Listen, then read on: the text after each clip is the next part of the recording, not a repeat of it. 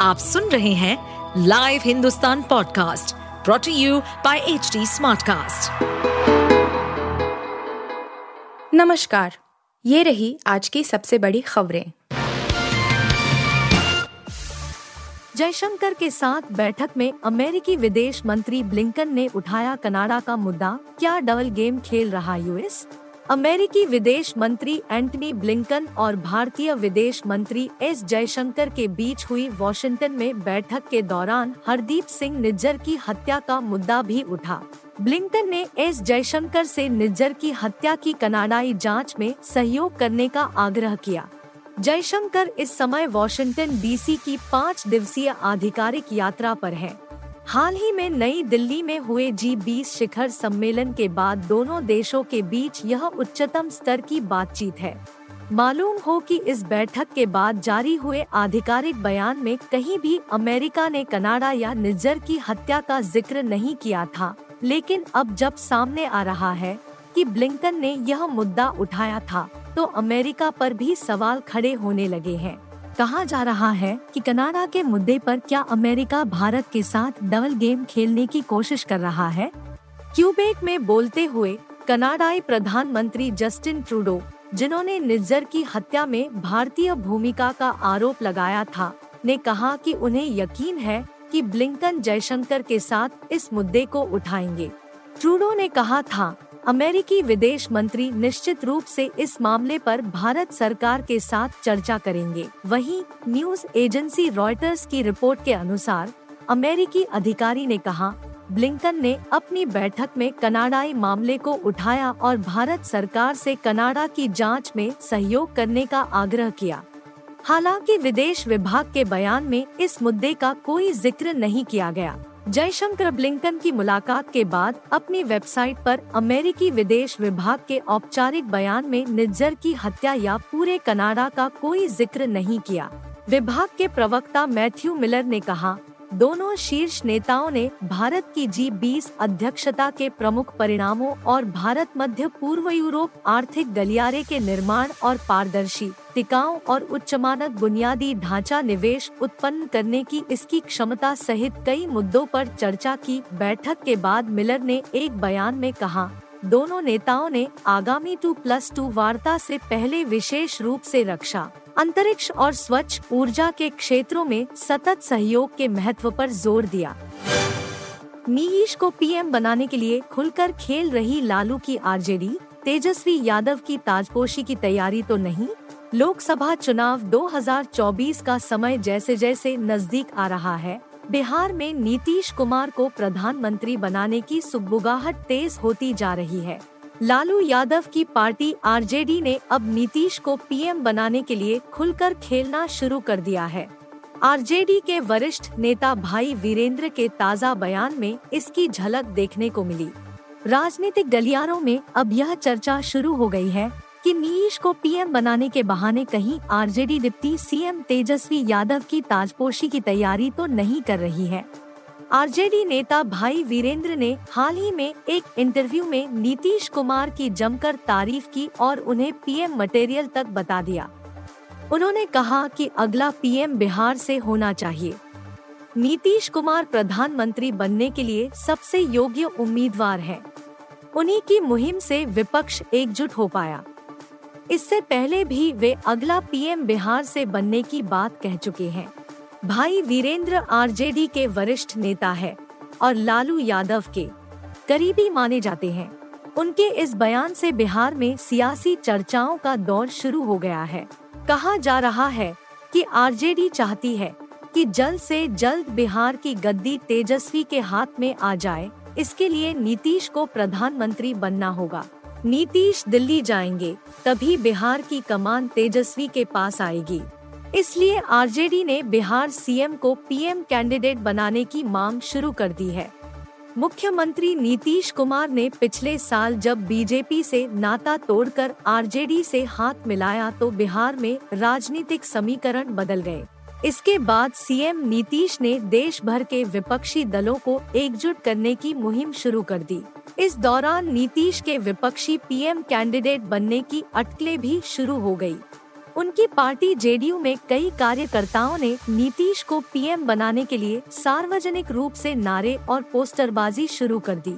फिर चर्चा शुरू हुई कि नीतीश कुमार 2024 में दिल्ली रुक करेंगे और बिहार की कमान लालू यादव के छोटे बेटे तेजस्वी को सौंप देंगे।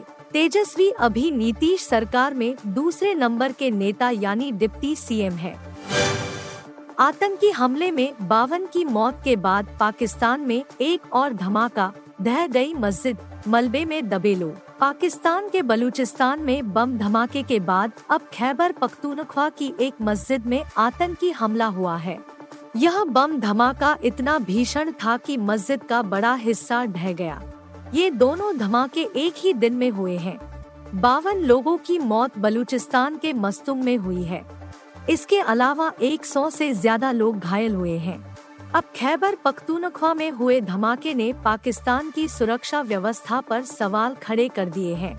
दूसरा बम धमाका खैबर के हांगू में हुआ है। शुरुआती रिपोर्ट्स के मुताबिक धमाके बाद मस्जिद का बड़ा हिस्सा ढह गया और बड़ी संख्या में लोग मलबे के नीचे दब गए हैं। इस हमले में दो लोगों की मौत हुई है, जबकि पाँच अन्य घायल है। कुछ शव मस्जिद के मलबे में दब गए हैं, इसलिए मौतों का आंकड़ा बढ़ भी सकता है। हांगू ज़िले के पुलिस अधिकारी निसार अहमद ने भी मौतों की पुष्टि की है। उन्होंने कहा कि यह धमाका शुक्रवार को दोपहर की नमाज़ के दौरान हुआ। बम ब्लास्ट के चलते मस्जिद की छत ही धराशायी हो गई। इसके चलते करीब 40 लोग मलबे में फंस गए। इससे पहले सुबह बलूचिस्तान के मस्तुम में आत्मघाती हमला हुआ था। इसमें अब तक बावन लोगों के मरने की खबर आ चुकी है, जबकि 100 से ज़्यादा लोग घायल हुए हैं। मस्तुम में भी धमाका मस्जिद के पास ही हुआ। यह उस वक्त हुआ, जब बड़ी संख्या में लोग पैगंबर मोहम्मद के जन्मदिन के अवसर पर आयोजन में जुटे थे। आतंकी हमला इतना भीषण था कि जहाँ तहां शव और खून बिखरे पड़े हैं। बलूचिस्तान का मस्तुम जिला आतंकवाद के नज़रिए से संवेदनशील है। इस महीने की शुरुआत में भी यहाँ आतंकी हमला हुआ था, जिसमें 11 लोग जख्मी हो गए थे। आज के हमले में एक पुलिस कर्मी की भी मौत हो गई है, जो मौके पर सुरक्षा के लिए तैनात था। झूठ से भक्त आहत है। मेनका गांधी पर 100 करोड़ की मानहानि का केस करेगा इस्कॉन। इस्कॉन मंदिर पर टिप्पणी करके भाजपा सांसद मेनका गांधी मुसीबत में पड़ती दिखाई दे रही है। इस्कॉन मंदिर अब इस मामले में उनके खिलाफ कानूनी कदम उठाने जा रहा है। इसके तहत इस्कॉन मेनका के खिलाफ 100 करोड़ रुपए की मानहानि का केस दायर करने जा रहा है।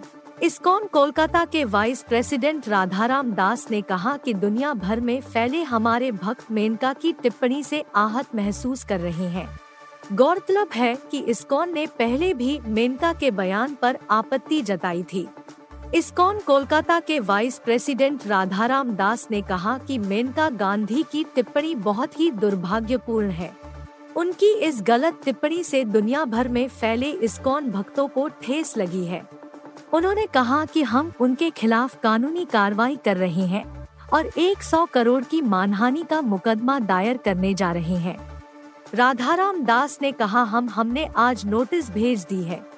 उन्होंने कहा कि आखिर एक सांसद जा की पूर्व मंत्री भी रह चुकी है। बिना किसी प्रमाण के इतने बड़े समाज के खिलाफ इस तरह का झूठ बोल सकती है। राधाराम दास ने आगे कहा कि मेनका गांधी कह रही है कि वह हमारी अनंतपुर गौशाला में गई थी, लेकिन वहाँ के भक्तों को इस बात की जानकारी ही नहीं है। हमने उनसे बात की, लेकिन उन्हें याद भी नहीं है कि वह कभी यहाँ आई थी। उन्होंने आगे कहा कि अपने घर में बैठकर इस तरह का बेतुका बयान देना कि इस्कॉन अपनी गायों को कसाईयों को बेच रहा है, यह बहुत ही दुर्भाग्यपूर्ण है। हम उनके खिलाफ कड़ा से कड़ा कानूनी कदम उठाएँगे और मामले की तह तक जाएँगे। कुछ दिन पहले मेनका गांधी का एक वीडियो वायरल हुआ था, जिसमें उन्होंने इस्कॉन पर गंभीर आरोप लगाए थे। भाजपा सांसद ने कहा था कि इस्कॉन अपनी गायों को कसाईयों को बेच देता है। इसके अलावा उन्होंने इस्कॉन को एक धोखेबाज संस्था भी कहा था। मेनका ने कहा था कि यह लोग गौशालाएँ बनाते हैं, सरकार से ज़मीन लेते हैं और मुनाफा कमाते हैं। इसके बाद उन्होंने आंध्र प्रदेश के अनंतपुर में इस्कॉन गौशाला का दौरा करने की बात कही थी। मेनका ने कहा था कि वहाँ पर एक भी बछड़ा मौजूद नहीं था, यानी कि सभी को बेच दिया गया था। कौन है वर्ल्ड चैंपियन बनने का सबसे बड़ा दावेदार? सुनील गावस्कर ने नहीं लिया भारत का नाम।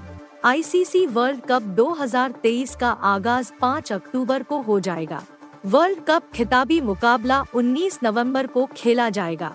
इस बार का खिताब कौन सी टीम जीतेगी, इसको लेकर तमाम दिग्गज क्रिकेटर्स अपना प्रिडिक्शन शेयर कर चुके हैं और इस लिस्ट में अब सुनील गावस्कर भी शामिल हो गए हैं।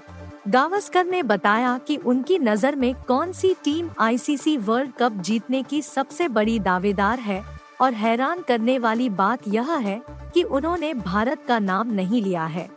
गावस्कर की नज़र में defending champion England world cup खिताब जीतने की सबसे बड़ी दावेदार है और इसकी वजह भी उन्होंने गिनाई है। गावस्कर ने कहा कि इंग्लैंड का टॉप बैटिंग ऑर्डर काफ़ी खतरनाक है और तेज तर्रार बैटिंग करता है। इसके बाद उनके पास तीन वर्ल्ड क्लास ऑलराउंडर्स हैं, जो बैट या बॉल से मैच का रुख बदल सकते हैं। इसके अलावा गावस्कर ने इंग्लैंड के बॉलिंग अटैक की भी जमकर तारीफ़ की और कहा कि उनका बॉलिंग अटैक भी काफ़ी अनुभवी है, जो इस टीम को लगातार दूसरी बार वर्ल्ड चैंपियन बनने का प्रबल दावेदार बनाता है। हालाँकि इरफान पठान ऐसा नहीं मानते हैं। इरफान का मानना है कि टीम इंडिया वर्ल्ड कप खिताब जीतने की प्रबल दावेदार है।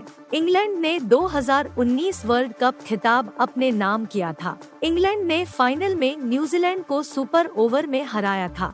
मैच टाई होने के बाद सुपर ओवर भी टाई हुआ था, जिसके बाद इंग्लैंड को ज़्यादा बाउंड्री जड़ने के आधार पर वर्ल्ड चैंपियन घोषित किया गया था। आप सुन रहे थे हिंदुस्तान का डेली न्यूज़ रैप। जो एच टी स्मार्ट कास्ट की एक बीटा संस्करण का हिस्सा है। आप हमें फेसबुक ट्विटर और इंस्टाग्राम पे एट एच टी या podcasts@hindustantimes.com पर ईमेल के द्वारा सुझाव दे सकते हैं।